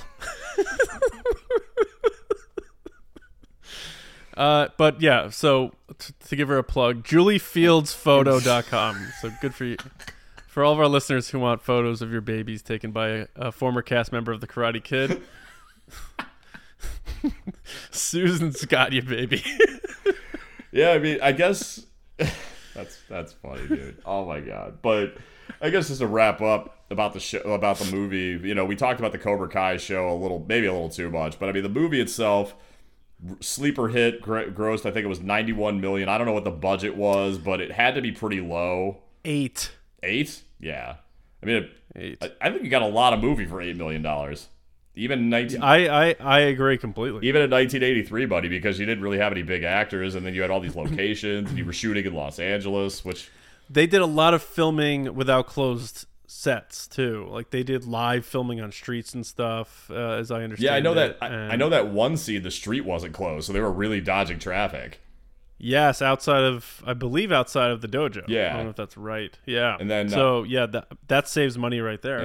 Yeah. Um, you know, the director uh, John Avildsen did a lot of camera work that went uh, like that. I didn't really, I didn't really catch this until I was doing reading and watching the making of and stuff. But like, like that tracking shot where he goes in the tournament and it pans around and it goes through the whole thing and then it goes up and shows all the rings. Like that took forever to set up, and there were just camera crews everywhere. And then there was like the scene where he's talking to Miyagi, and they just he decides to restrain it and just have it be like a static shot. So they did it in long takes.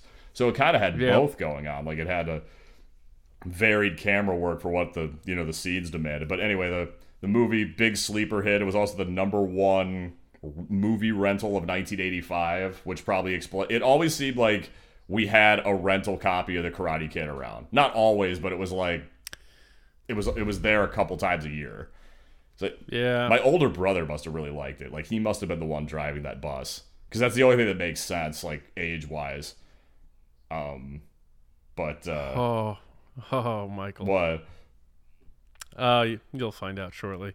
um, I, yeah, rentals were a big thing. Uh, my family did a lot of the um, taping shit off of like sometimes TV with commercials, to be honest. Yeah. But um, uh, you know, every once in a while, if my parents got like a free trial of an HBO or something, they would try to you know record as many movies off that. So we had we had a shit ton of VHSs in our house that you know, if you film it on the shittiest quality, you get eight hours on a VHS. You can throw like two, three movies in there. Uh-huh. So those little lines, it'd be like Karate Kid, RoboCop, fucking Hamburger Hill or something. Like you know, Hamburger you know, Hill. pl- pl- I didn't know. Yeah, you, pl- I didn't know you knew that movie.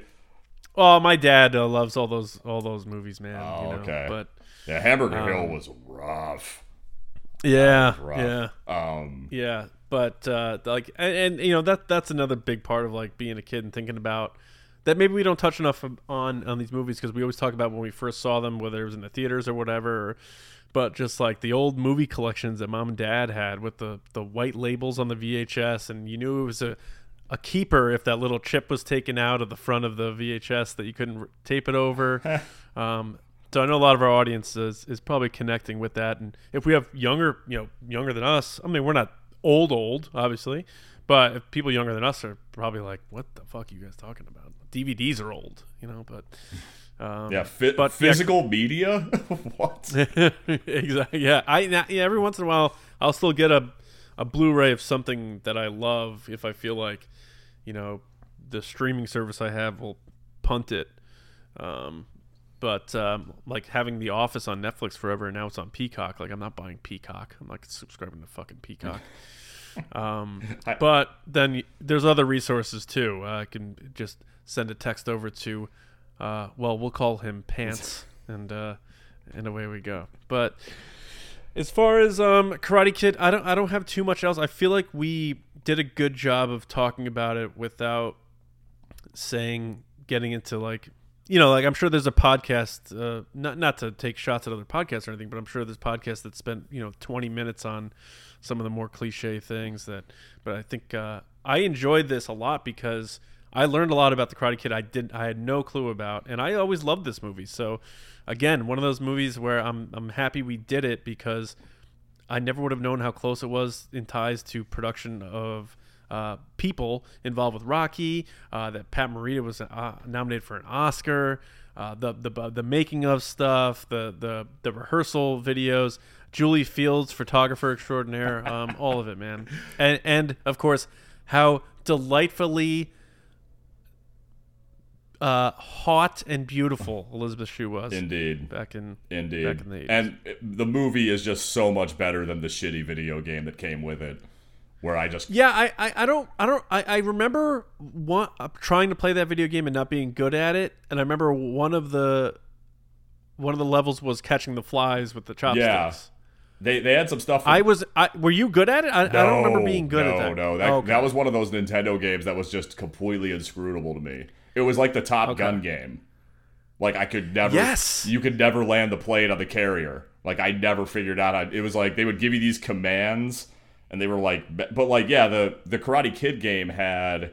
They had all these mini games, and some of them were from the second movie. Like you could break ice blocks, and then you had to dodge. Yeah, the, right, You had to dodge the right. uh, net return and stuff like that. And it, but and then right. and then you were like, it was like kind of a side scroller fighting game, but the fighting was really bad. It was like, it was kind of like that Friday the 13th game that was really terrible too. It was like impossible to play. And I remember there was either a karate or like a stock karate or kung fu game for Nintendo that was a little probably similar. Oh, no, that, that Kung Fu game is great. Yeah, that was an arcade game first. And that's just, that's just five floors of action. Just beating up guys. Maybe I'm thinking of something else. Yeah. Well, had well, you might be thinking of Karate Champ. That game was That might have that game was really bad. That was like where you That might have been it. you had a red guy, a guy at a red gi, and a guy at a white gi, and you just Yeah. like you could jump over a guy and you'd be like you'd be behind him, but you couldn't turn around. But then you'd have to hit him with a back kick. Maybe is that what you're thinking of? Yeah. Yeah, And that Probably. and you and you're blaming. Don't blame Karate Kid for that though. I don't think that wasn't Karate Kid. I would- That that was Data. I would E- never. That was Data East's fault. Um, you know, we talked about Cobra Kai a little bit. I don't know when we're gonna do a podcast outside of doing a movie, but I think I, I would really like to do a Cobra Kai podcast, and then we could discuss if how much of its existence does it owe to How I Met Your Mother. Is it 100 percent? Is it 70 percent? What is? That's a great, It's- great point. it's definitely because I don't know what kind of interest there would have been if they didn't have that crazy because so many people were watching that show back then and they had that that crazy subplot where Barney thought Johnny Lawrence was the hero and then it's like all of a sudden then 5 years later we have a show that's basically that yeah, and they were both in uh, one episode for, during uh, someone's bachelor party. Yeah, they were might have been both in- Barney's bachelor party. and then they then he was in another episode where like the the, the running bit was there was a guy that only knew him from his poetry he did he had no idea he was in the Karate Kid Oh, that's good, man. That's good. Yeah. Um. So, any final thoughts? Are you good? No, man. Let's. Uh, I think we covered just about everything. Um, well, everything I want to cover anyway, or thought to cover. I mean, I even got into like the local geography of Southern California, so that's like you know taking it a little. But so why don't why don't you uh, why don't you? It sounds like you're you're try, you're gonna you're gonna bushwhack me with something. So let's let's see what we're doing next and like. and how, how it's gonna go because now I'm Well, a little we're st- nervous. We're, well. You sort of made a reference to it, which is funny because I was not sure where I was going to go, and uh, I did open the doc midway through the pod to, to make my final decision, and you made the decision for me. I was leaning towards this, but you said it, and you say and you said something about uh, getting back on the bus or driving the bus. So we're staying in L.A. Uh, we're going to the 1990s, and we're doing Speed. Wow. Wow. That's wow. Got that's what you got out of that, huh? That's funny. It was fate, man. It was fate. Speed. Okay. All right. Don't get dead. First Dennis Hopper movie. Yeah, yeah. I don't. I don't think we're Uh, ever gonna do Blue Velvet or Super Mario Brothers. So Not our first uh, Keanu Reeves movie though. So we're building up quite the we're building up quite the catalog here on just like the movies. But what do you think? You you uh you vibing that pick? oh my god, dude! I watched Speed so- when I lived when I was like in sixth or seventh grade. We had a VHS copy of Speed. I probably watched that movie once a week for like a year and a half. Like- That's awesome. Yeah, my, my my my wife's not a big movie fan in general. She like she likes movies, but she's not like nuts like you and I are. She loves Speed. So um, Lots, lots of like, lots of like. there is a lot to like. Uh, my personal introduction to Sandy Bullock. Um, so I'm, I'm excited to talk Yeah, about I don't. But yeah, I don't want to get into too much material, but I mean, Jan de Bont, the director of Speed, he was the he cut his teeth being the cinematographer on Die Hard. yeah, and you can tell there's there's a lot of vibe, a lot of vibe there. Um, all right, well, Mike, I look forward to doing that with you For sure. uh, on our in in two weeks' time. But we hope everyone enjoyed this episode of Just Like the Movies. Like we said before, make sure you do subscribe to the show. It's free. So whether it's Spotify, Apple, anywhere else, if they do have a rating system like Spotify and Apple do, please toss us five stars. That helps us come up in searches because there's like there's a few movie podcasts out there, so we'd like to Just you a know, we few. show up in some of your yes, just a few. So we'd like to show up in your searches uh, if possible. Also, spread the word, tell a friend, share a link if you uh, even if you know you're one of those listeners who's like, eh, I like some of the movies they do, some of not. Send them a link to one of the ones you like, whether it was Gladiator, whether maybe it's Austin Powers, maybe it's Batman, maybe it's Ghostbusters, which was actually it's uh, our highest viewed episode was Ghostbusters so far. So I thought that was pretty cool. But um, either way, just thank you uh, on behalf of me and Mike. We really appreciate it very much for everyone who's been supporting us. This has been a lot of fun. I really had a good time doing this one, Mike. So Karate Kid was a great pick. So thank you for that. Uh, I had a blast, buddy. Yeah, me too, man. Thank, th- thanks for uh, thanks for supporting me too, like always. Uh, that's what that's what boys are for. We're in our own little dojo here at Just Like the Movies. We, we we should get custom gis made with our, our logo, or if we make a new logo. Uh, and I'll bring my, I'll break out my white belt that I apparently didn't earn. Um, That's just, but that's just anyway, where you start, uh, man. This is where you start. that's right. That's that's where I finished too. uh, that's why they invent baseball bats. I got a anyway. blue belt once. Oh, Yeah, I had a blue one. like. I had an orange one too, and a different one. nice. I have a black belt from Kohl's that if you reverse it, it's a brown belt. Nice. I have one like that too, but it's gray on the other side. Ooh. Well done. We'll talk high fashion next time. High, But high fashion. Thanks to everybody again. Uh, yeah, we're gonna hit you up with Speed. So go rewatch Speed. Uh, I'm really excited for that one. So uh, until next time, from me and Mike here at Just Like Movies. Be kind, rewind, relax, and see you later. Different, but same.